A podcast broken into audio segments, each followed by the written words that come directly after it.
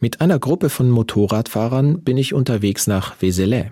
Ein Wochenende durchs Burgundkurven, Frankreich genießen und die Seele baumeln lassen.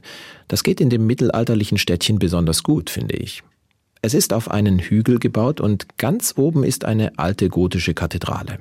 Ich war schon öfter dort und deshalb weiß ich, dass um 18 Uhr ein Abendgebet stattfindet, das sich lohnt. Neben der Kathedrale wohnen Nonnen und Mönche. Sie nennen sich Gemeinschaft von Jerusalem und treffen sich dreimal am Tag, um in der Kirche zu beten und zu singen. Und genau deshalb treibe ich meine Bikergruppe ein bisschen an. Wenig Pausen und nicht rumtrödeln. Ich will pünktlich sein.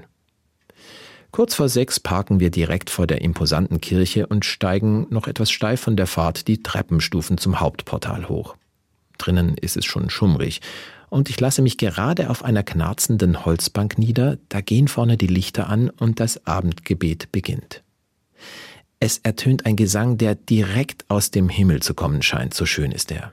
Mehrstimmig und glockenrein. Diese Musik trifft mich mit voller Wucht. Gänsehaut. Der Stress der Fahrt fällt von mir ab. Tränen steigen auf.